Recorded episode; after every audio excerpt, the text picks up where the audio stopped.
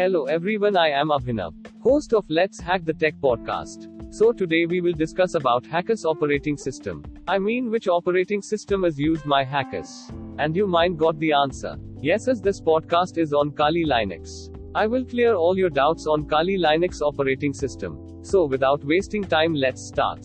First question. What is Kali Linux used for? Kali Linux is a Debian-based Linux distribution aimed at advanced penetration testing and security auditing.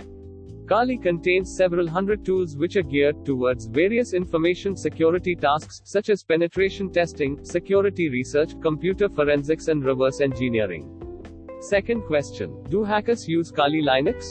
Kali is a Linux system containing a bunch of pre-installed forensic and hacking tools, which make it very useful to hackers, pentesters and forensic experts, who should always keep it in their bag of tricks. Advantages, a bunch of tools already bundled, up and running. Third question, is Kali Linux illegal? Kali Linux is just a tool. It is illegal when you use a tool for hacking and not when you install it for useful purposes like learning or teaching or using it in the way to fortify your software or your network. Dot dot dot. It is not illegal to install any operating system which is available for download and is properly licensed. Fourth question Is Linux safe to use? You probably knew this from the beginning. The clear consensus among experts is that Linux is the most secure operating system.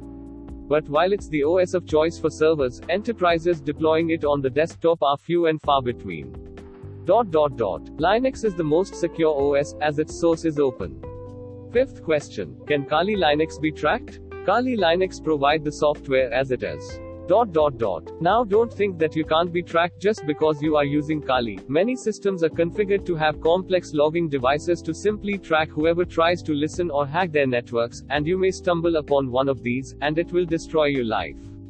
Sixth and the last question. Is Kali Linux dangerous? Kali can be dangerous to those against whom it's aimed. It's intended for penetration testing, which means it's possible, using the tools in Kali Linux, to break into a computer network or a server. This was the podcast on Kali Linux. If you have any doubts left message me on Facebook, Instagram. I will be glad to help you. Thank you. Please keep supporting my podcast.